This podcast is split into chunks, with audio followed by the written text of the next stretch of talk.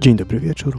Przed mikrofonem Mateusz Oleś, a Państwo słuchają podcastu Tak sobie myślę.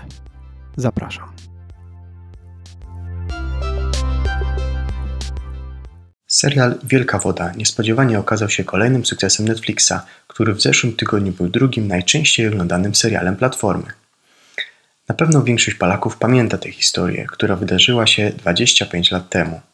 Ja ją pamiętam, tak samo jak pamiętam graną w radiu piosenkę Moja i Twoja nadzieja, wykonaną charytatywnie przez polskich artystów na rzecz pomocy ofiar tzw. Tak powodzi tysiąclecia. Przez niektórych jest ta piosenka uważana za najważniejszą piosenkę w historii polskiej muzyki. Artyści zjednoczyli się i namawiali, by wspólnymi siłami nieść pomoc ofiarom powodzi. W Polsce straty wyniosły 12 miliardów złotych, a ponad 40 tysięcy ludzi straciło dobytek swojego życia. Naruszonych zostało blisko 700 tysięcy mieszkań, a woda uszkodziła bądź zniszczyła łącznie 2% powierzchni kraju.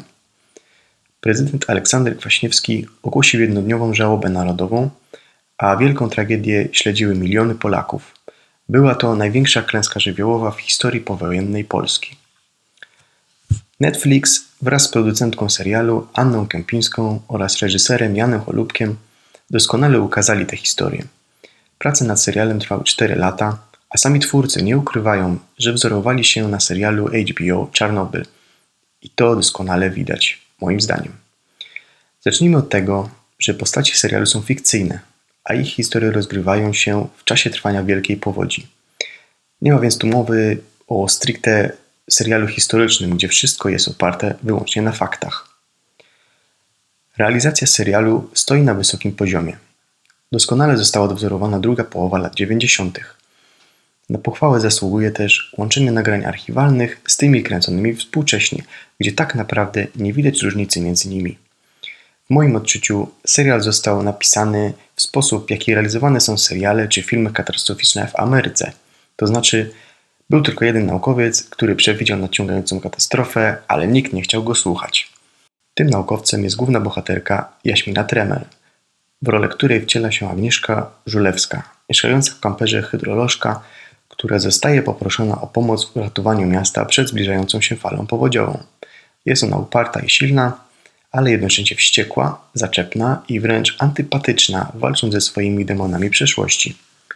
Pomijając jakiekolwiek spoilery, jestem przekonany, że siadając do tego serialu, podobnie tak jak ja, trudno będzie go Wam wyłączyć. Ma on tylko 6 odcinków, więc nie dłuży się i nie ma żadnych niepotrzebnych scen. Dodatkowo serial posiada ciekawe zakończenie każdego z odcinków, które tylko zachęcają, aby nie odkładać obejrzenia kolejnego odcinka na później. Niestety nie wszystkie wątki znajdują swoje zakończenie, chyba że po prostu mnie one jakoś gdzieś umknęły. Nie będę się zagłębiał w szczegóły, żeby niczego nie zdradzać. Na koniec pytanie, na które może ktoś zdoła mi odpowiedzieć. Mianowicie, dlaczego syn Andrzeja Rybacza, mieszkańca wsi Kęty, powiedział bodajże dwa zdania po polsku, skoro przez cały serial wyglądało tak, jak nie rozumie polskiego i nawet ojciec rozmawiał z nim po niemiecku. To takie moje drobne czepialstwo.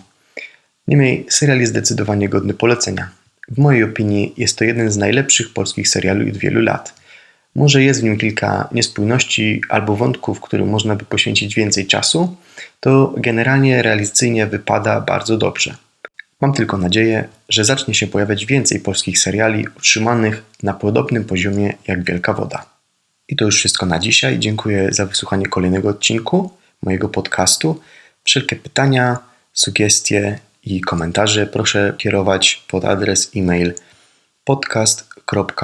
podcast.tak sobie myślę małpa gmail.com. Dziękuję i do usłyszenia.